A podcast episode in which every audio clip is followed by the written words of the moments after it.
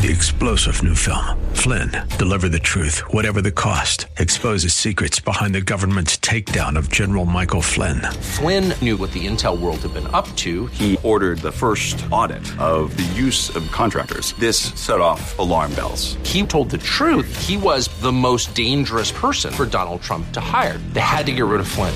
Flynn, deliver the truth, whatever the cost. Available now. Watch it today. Go to salemnow.com. Salemnow.com.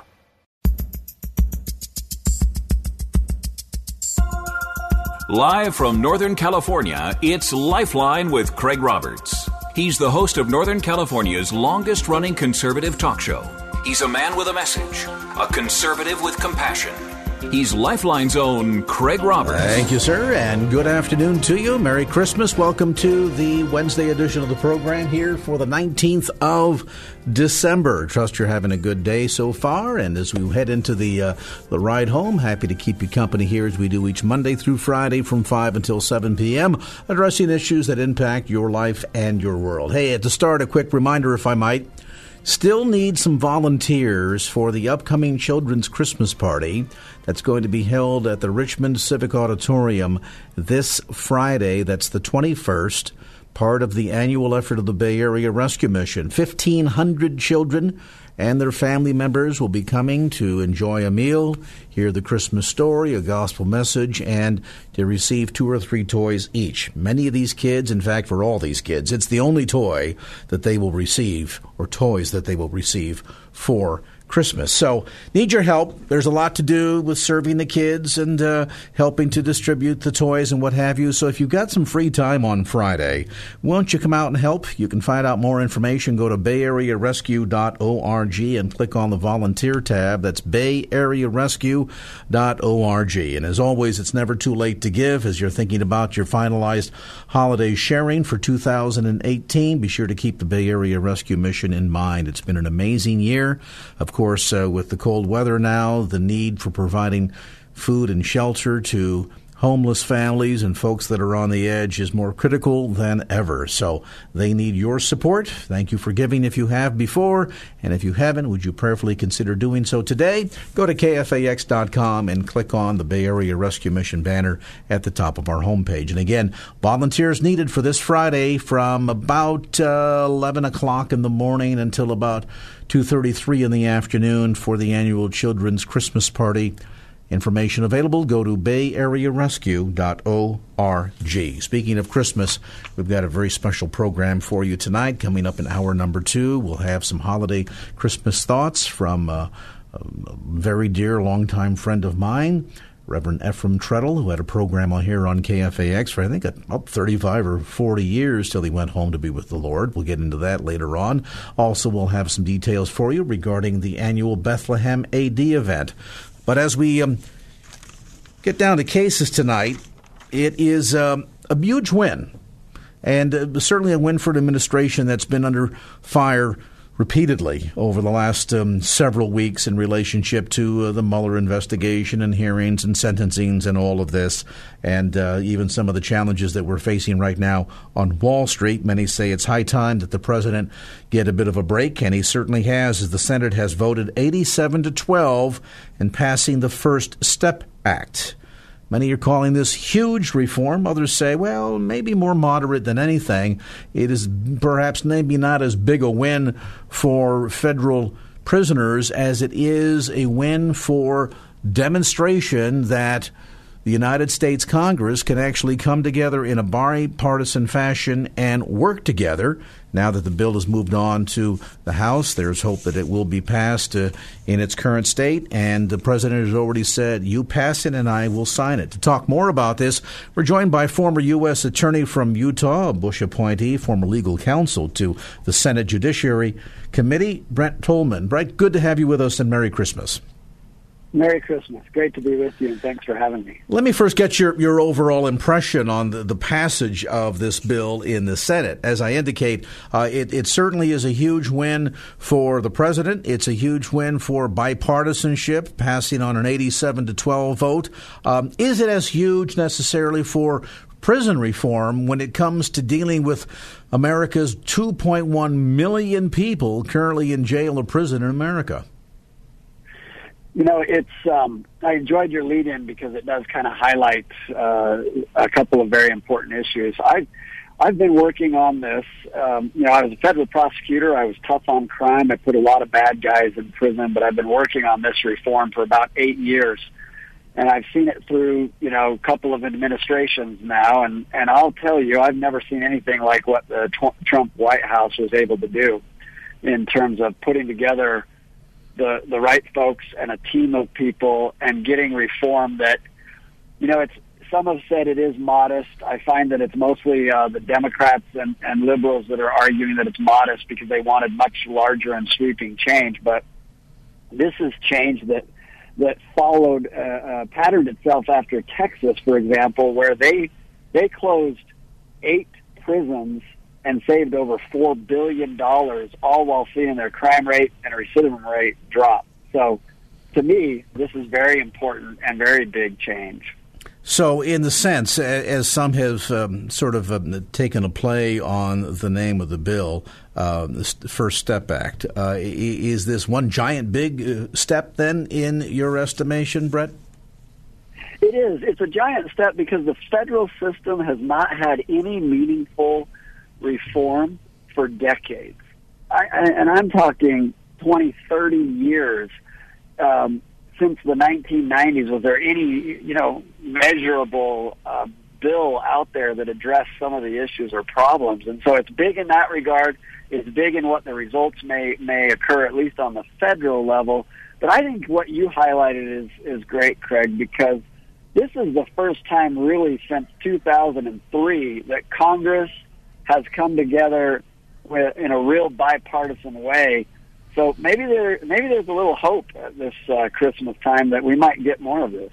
Yeah, indeed. So I mean, it, it's very encouraging in that regard. And again, it's probably as big a win for bipartisanship and the administration as it is for uh, an important first step toward criminal justice reform. And let's spend some time talking about that. You know, California was one of the leading states back in the 1990s on the the heels of the horrific kidnapping and eventual murder of Polly Klaas by Richard Allen Davis, who was one of the last prisoners here in California to be uh, put to death in the, the California um, execution chamber. On the heels of that, of course, California passed the three strikes you're out legislation. Many steps, many states followed.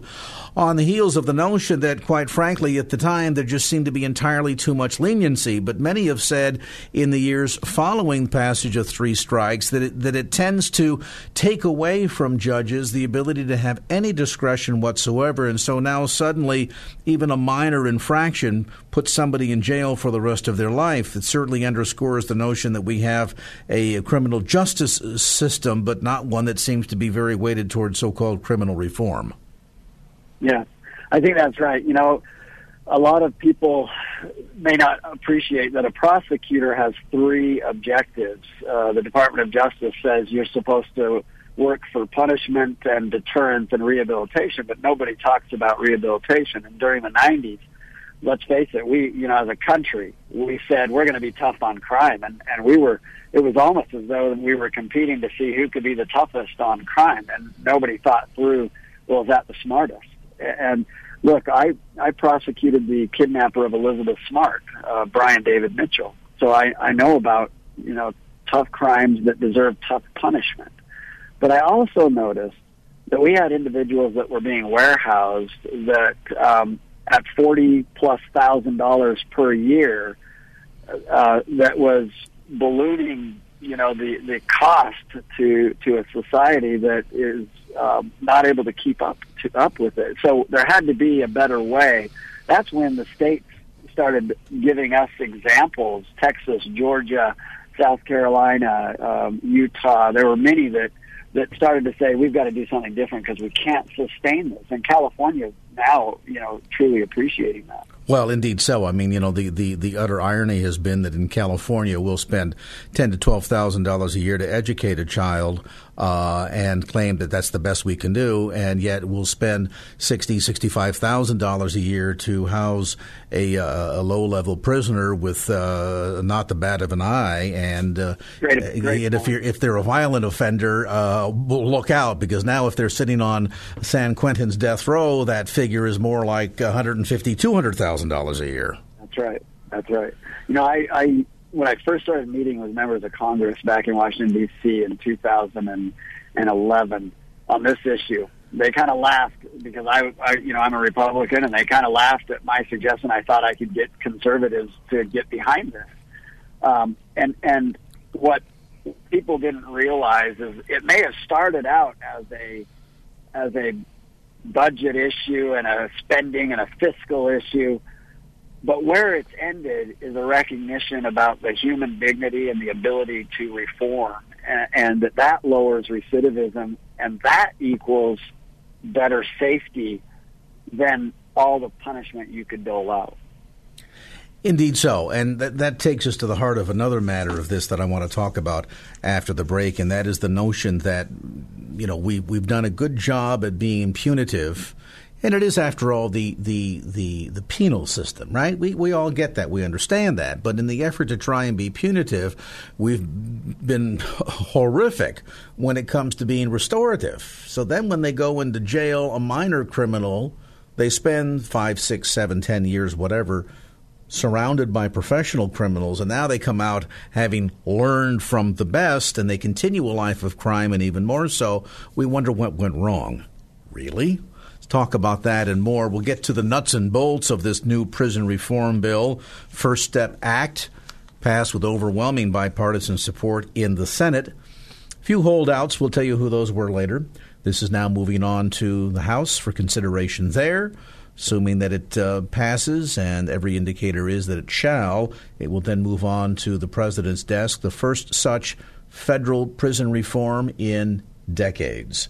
Brett Tolman, former U.S. Attorney from Utah, an appointee by President George Bush, former legal counsel to the Senate Judiciary Committee. We'll come back to more of our conversation with Brett Tolman as Lifeline continues. 517, that's the time. Who's got traffic? Well, Nick Domenici's got traffic hanging out tonight at the KFAX Traffic Center. Nick, what's up? KFAX Traffic is sponsored by Mountain Mike's Pizza. And now back to Lifeline with Craig Roberts. We are talking about overwhelming bipartisan support in the Senate passage of the First Step Act. This is the first real serious attempt at prison reform since so much of the tightening of the laws took place at both the state and federal level in the uh, the penal system back in the 1990s. And uh, with that, we are joined by Brent Tolman, former U.S. Attorney from Utah. He was an appointee by President Bush, also served as legal counsel to the Senate Judiciary Committee. This is interesting, Bill. Uh, when you begin to sort of peel back the layers of onion in the support for the measure, uh, rare do you find a bill that's supported by Republicans and the ACLU. but this, in fact, is one. And one of the interesting things that I've read here, and, and give us some clarity on this, if you would, Brent, um, it, it, it addresses the issue of the disparity between penalties for possession or use of crack cocaine versus white powder cocaine. And, and, I guess at the end of the day, the, the, the, penalties between the two, one sort of being the, the, the drug of choice for people that have money, powder cocaine, and the other, the choice of people that are impoverished. And I guess it's like saying what? That the penalty for doing 50 in a 35 zone if you're driving a Hyundai is $750, but if you do it in a Mercedes, it's only 400 It's the best analogy I've ever heard, Craig. Um, you know, that's, that's exactly what it is. And it's, it's unconscionable when you're in my shoes and you were asked to enforce the laws and you had to, you know, have reason or a basis for why persons of color and impoverished individuals were were being punished at a uh, accelerated and higher rate than those that you know utilize the same substance but in a different form. Uh, so it lowers that to it's still not one to one, but it lowers it down to eighteen to one, which is you know which was a, a number that was agreeable to the DEA, um, and to conservatives and and uh, progressives the same. So that's a fix that's going to immediately uh, impact and, and uh, help thousands of, of families and, and prisoners. The the bulk of this particular reform bill, though, uh, has not been without its opposition. I understand that uh, um, Senator John Kennedy from Louisiana uh, is not a big fan of it. Tom Cotton of Arkansas, too, not a very big fan. I think one of them has, is referred to this as just, you know, a dangerous way to release uh, criminals out on the street early. But are they necessarily criminals in the sense of being violent criminals, or this more more drug use, drug possession related? Yeah, you know, I, I've been in Washington D.C. a long time, and I, I've really never seen such a a, a um, incredible dishonest uh, effort to criticize uh, a bill, and it's coming from a very small faction uh, of individuals. Senator Cotton and Senator Kennedy, of course, leading that. But they referred to it as a jailbreak. They referred to this, you're going to let bad guys out. And it, it, let me give you something that puts this all, all to rest. Current federal law requires that an individual serve 85% of their sentence in the custody of the Bureau of Prisons. After this bill is passed, they will still have to serve 85% of their sentence in the custody of the Bureau of Prisons. The difference between the bill is this. Before the First Step Act, there are no programs, no training, no measuring of their risk of recidivism none of the inmates do you know whether they're a low risk or a high risk of recidivating when they get out, committing more crimes. After the First Step Act, they are going to give them programming and training and education, but they're going to measure their risk of recidivism along the way. And if they lower it to low or minimum risk of recidivism, they'll be able to earn their way into a halfway house or home confinement earlier. See, this is what I've always thought because for the longest time, and again, as I said before the break, Brett, it is the criminal penal system, and I get that. But the problem, of course, is that it's all leaned historically on being punitive and not restorative. And I've always thought, you know, if we want to do something for, for prisoners and we want to make a change, uh, why don't we stay, instead of saying, okay, we're going to lock you in a six by eight cell 23 hours a day, let you out for an hour on the yard where you can build up, build up your muscles using the free weights and, and become a more powerful criminal. Uh, and then at the end of four years, you know, give you $500 in a cheap suit and wish you luck. Why don't we say things like, okay, if you come into jail and you have no GED, uh, if you in prison earn your GED, we will give you X percentage of time off of your sentence. If you come here and you have a high school education and you do not have an AA, we will do the same thing. In other words, motivate them and provide them with skills necessary so that when they come out of jail, instead of ultimately feeling as if they have no choice but to go back to crime, to go back to drugs, because that's all they know and that's all that they can do, that we have at least provided them with some of the skills necessary. And the other thing that I've never really understood, and that is, we penalize them by saying, because you've committed a federal crime, we're not going to allow you to vote. That somehow we think that that's either going to be, I don't know, punishment or that, that people are going to not commit crimes because they, oh, my, you can't dare run the risk of losing my right to vote. I mean, it, it just seems to me of all of the things to try and take away to make the point toward a prisoner, that's one of the most ridiculous ones of all. Well, you know, it's, it's fascinating because you you hit on on something that really reveals the the absurdity of the criticisms of the First Step Act, and that is, you, critics say it's a jailbreak. They're just getting out. We're letting bad guys out. Well, here's the dirty little secret: ninety-five percent of them are going to get out. They do get out. The question is, how do you want them, and in what shape do you want them when they do get out? Because personally, I want them having focused on and in, been incentivized to lower their risk through education, faith-based programs, training, job training.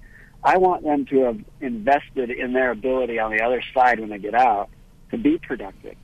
So that that's what's ironic about it. If you're Senator Cotton, you don't want you just want punishment for the sake of punishment to throw away the key. That's not what a conservative should be wanting. That's not what a society should be wanting, and it's certainly not what prosecutors should want. Well, and while it might feel good to say, you know, we've thrown away the key and we've taught this bum a lesson, um, at what price towards society? Because at the end of the day, the, the, the man or woman's family and children suffer, the taxpayers suffer. Uh, we end up housing them at ridiculous rates. Uh, America has the highest per capita jail terms of any modern nation, maybe any nation in the world. Uh, 2.1 million people are in jail or prison in America right now. And, you know, while it might make, and, and listen, don't get me wrong, I very strongly supported Three Strikes You're Out when it was floated here in California back in the 1990s eh, because at that time there was so much discretion that a lot of the, the violent criminals uh, were, you know, getting a, a, slap on the backside and told, you know, what a naughty thing you've done, don't do it again, and sent back out into the world again to repeat their crimes. But the irony is that so many of these people, as you're suggesting, Brett, are are not individuals that have committed uh, violent crimes, but most of them, in terms of w- those that will be impacted by this bill, are in for minor level drug related charges. And, you know, I, it, it sounds good to say let's get tough on crime and let's let's have a big major war against drugs, but you know at, at what point are we going to admit the utter failure of everything that we've done so far? So if penalizing them doesn't change behavior, maybe incentivizing will. Yeah, well, one of the first cases I, I worked on as a federal prosecutor was a case of a, a 22, 23 year old kid, and they are kids at that age, who um, had virtually no criminal history, who stole three cars trying to run away after he, he was mad at his girlfriend. Did he commit crimes? Yeah, he did. He he carjacked three three vehicles. Um, but under the federal statute, he was looking at 70 years mandatory minimum. In the state system, he was going to look at three. And in the federal system, there's no parole. So that pendulum swung way too far on the tough on crime. And that, that individual is still in prison today. I had to get special permission to offer him 30 years minimum sentence, which he took and agreed to and pled guilty to and is in prison today. See, and this, He's this, a, this, this story that you shared, Brett, uh, shows the disconnect because you know, if if you're talking about somebody that you say you know has gone out and violently carjacked three occasions in rapid succession and has a rap sheet that's that's 20 years and 20 miles long, I, I would probably suggest to you that by the time somebody has done nothing but spend time in and out of jails in the criminal justice system since their late teens and they're now in their 40s they, or 50s, the, the idea of any significant reform and a turnabout mm, d- diminishes pretty yeah. rapidly at that point. But you get a kid that's 20 years old, you still yeah. have a chance to redeem, even if they're 30 or, or 35 or 40 years old. There's still a life there that, that, that not only is capable of being redeemed, but also then being turned around to become a productive citizen. That's right. He's 20, 20 years old. He's going to get out when he's 50, and he had no criminal history before that. And and I know what it's like when you're that age and, and the thinking and the, the the poor judgment that you have, and that's that's not to suggest you didn't you shouldn't get punished. But imagine if he had a 10 year sentence, which is very long, and while he's in there, he's getting recidivism reduction and he's getting some programming and he's having faith based community work with him. You tell me after 10 years, um, that 32 year old isn't a lot wiser and, and ready to be, you know, contribute? Uh, yeah, he is. Um, so it is, it is, as you'd stated exactly, the, the tough on crime didn't work. We failed the, the, the war on drugs and now we're finally realizing we can do it in a smart way. And it's the states that have taught us And and this will put things in perspective. We'll take a time out, come back with some closing comments from you, Brent. But th- this will put things in perspective. Think about a response to this during the break. Uh, Martha Stewart, Martha Stewart, got five months in federal penitentiary and a two-year probation, and yet no one in the banking real estate derivatives meltdown of 2008 spent even one night in county jail. So think about that. we'll take a time out. We're pleased to have with us today former U.S. Attorney Brett Tolman, Bush appointee, former legal counsel to the United States Senate Judiciary Committee. We're talking about the uh, passage, pretty overwhelming too, on a vote of 87 to 12 of the First Step Act has now made its way through the Senate, on its way to the House, and the president is eager to sign this into law, not only enjoying bipartisan support, but even support amongst unlikely um, allies, conservative Republicans and the ACLU. Well, there you have it. We'll be back with more of our conversation. Some closing thoughts from Brent Tolman as this edition of Lifeline continues. 533, yes, sir, indeed. Elmer Fudd doing the show tonight. 523, let's get a look at traffic. Here's Nick Domenici. Nick, bail me out here. And now back to Lifeline with Craig Roberts. Back with former U.S. Attorney Brett Tolman. We're talking about the bipartisan support um, of the First Step Act passed by the Senate on an 87 to 12 vote. Now moves on to the House and eventually, hopefully, to the president's desk for his signature. He's already indicated he will sign it. Has this moved through easier with the absence of Jeff Sessions? You know, I'd be lying if I said it, it, it wasn't a big impact. Um, you know, when he was senator, he um, ironically was one that negotiated lowering the crack uh, and uh, cocaine and powder cocaine disparity, and he also supported a couple other changes. But he developed some really strong resistance, and even as we speak, those that were left behind in the Department of Justice are still working very hard tonight to try to get the House to to not you know not vote for it. It's it's it's almost mind-boggling because I think it stems from this notion to be to be a good prosecutor, you got to be tough on crime, and the only option to be tough on crime is to put up people away for as long as, as you possibly can. Well, tough on so, crime certainly resonates at the ballot box. The problem is, I think, if the voters fully understood um, how much we're spending in the criminal justice system in America, uh, most people would say, "Now, wait a minute. We're you know we're paying how much, and we're getting what kind of results, and the rate of recidivism is what over eighty percent. Something here yeah. has got to give." That's right, and the and the polling is changing because when you're locking up somebody that that is somebody's you know family member, friend, or, or relative, and we're doing that. We we incarcerate 25 percent of the world's incarcerated. Um, when you start doing that, you start building up resistance, and you start changing uh, in terms of what is expected by our criminal justice system, and it's not to lock them up and throw away the key. It's to be smarter than that. And clearly, as I suggested before the break, I mean there there are there are some blatant injustices or imbalances. I, I, I always laugh, and I you know I, I'm I'm no fan of her cooking show, but poor Martha Stewart, five months in jail, uh, two year probation, and uh, this is all in insider trading. And yet, last time I checked, it was not illegal for members of Congress to engage in insider trading. And uh, the utter irony, the shame of the fact that in the 2008 real estate derivatives meltdown, nobody, not a single person, saw even a day of jail time for that. I mean, is, is that in a broad sense kind of anecdotal to uh, the the imbalances we see in the criminal justice system? Yes, and it certainly uh, is the next steps, the second step, for example, that needs to come, and that is to address some of the the um, over criminalization in some areas and the lack of consistency. But you know, if, if we're going to start somewhere, why aren't we why aren't we uh, prosecuting uh, individuals that were using taxpayer money to pay off um, you know, accusers uh, of sexual misconduct in our representatives. Uh, you know, you can just you can see that there's a reason why the public is starting to to really despise the application of the criminal justice system. So there's a lot of work we still have a, ahead of us.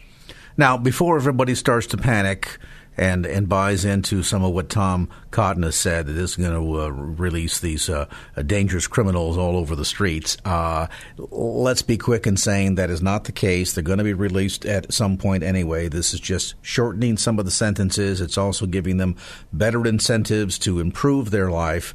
Uh, and we should be careful to say that this is only federal legislation. And isn't it true, to the best of your knowledge, Brett, that the vast majority of people held in, in the criminal justice system in America today are actually at the state level, which will not even be impacted by this law then? Am I correct?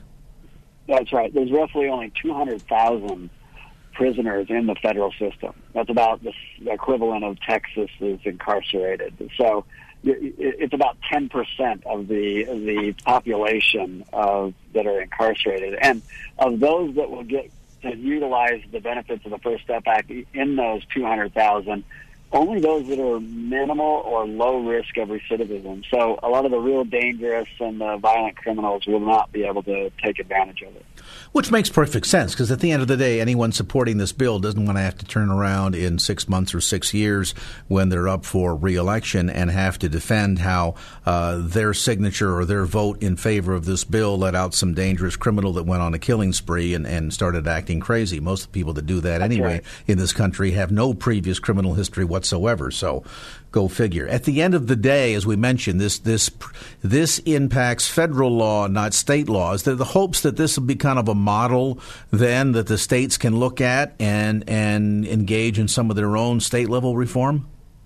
Yes, exactly. This this was modeled after some very courageous, tough on crime states, and now that the federal system is, is poised to do it, I think you'll start to see that across the board, um, and, and we'll see where we get to. There's there's work and effort that, that we need we need Democrats and Republicans to engage on this issue.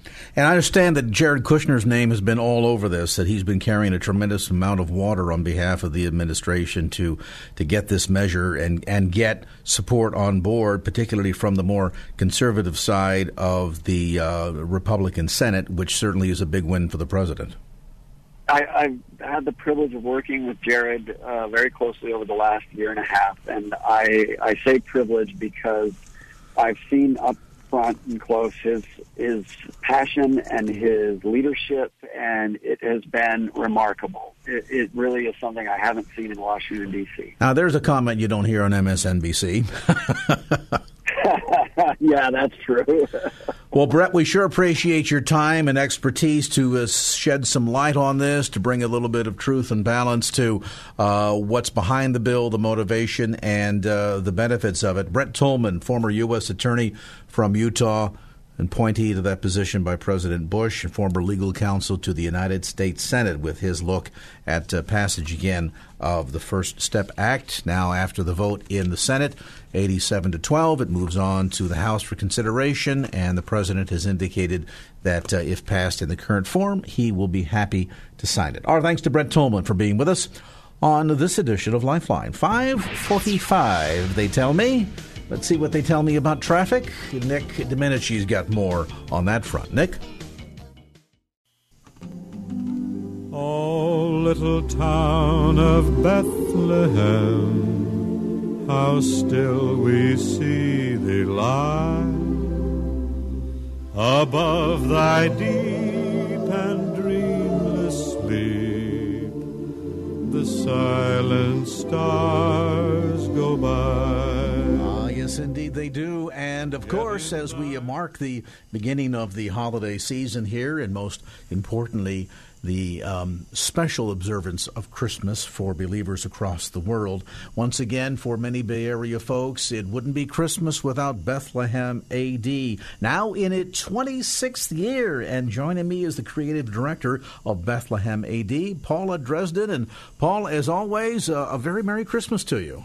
Well, thank you, and thank you for letting me share about Bethlehem AD on your show. This is an amazing experience, and, I, and I'm, I'm, I'm just thinking back over all the years. So we've been on the air 29 years, and I think we've done this just about uh, 24 or 25 of the 26 years that Bethlehem AD has been in existence.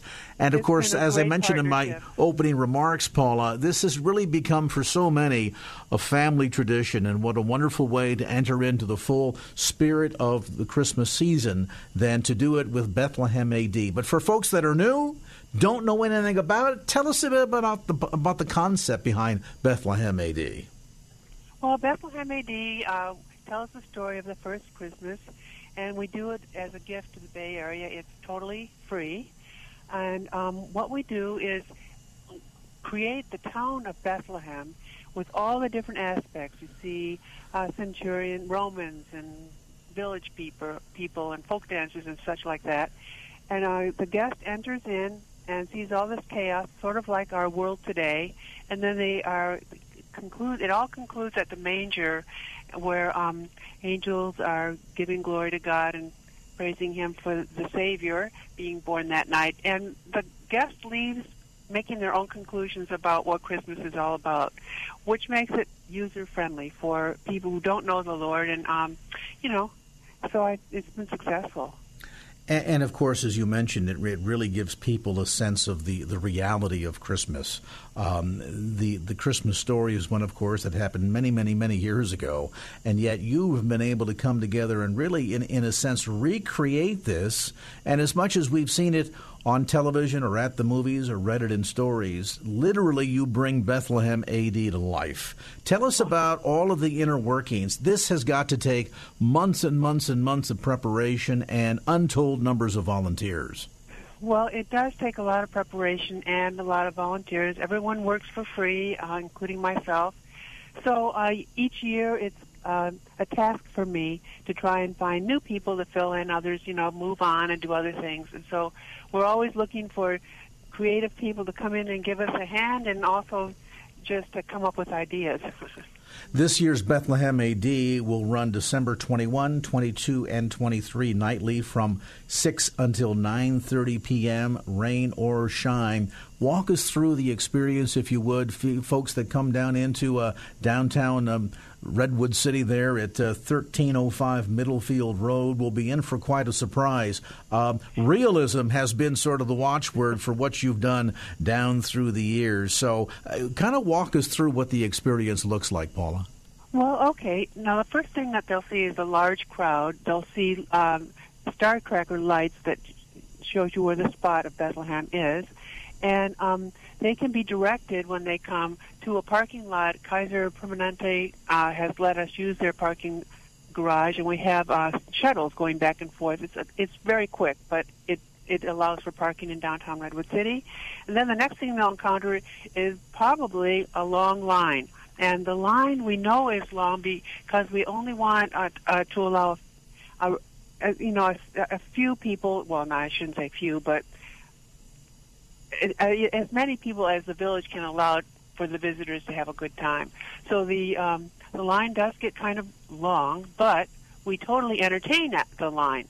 So you'll see on the line centurions marching back and forth. You'll see animals going up and down, led on leads, and you'll see Herod the Great, who um, is trying to find this king who never does find him, who wants to kill him if he does find him. So that's nice, and he has an entourage of um, dancers around him and uh, we'll have children in a chain gang who's um, who have been captured in um, in Germania or something like that, and are being taken down to Rome to be sold as slaves. That's one of the things we've got going up there.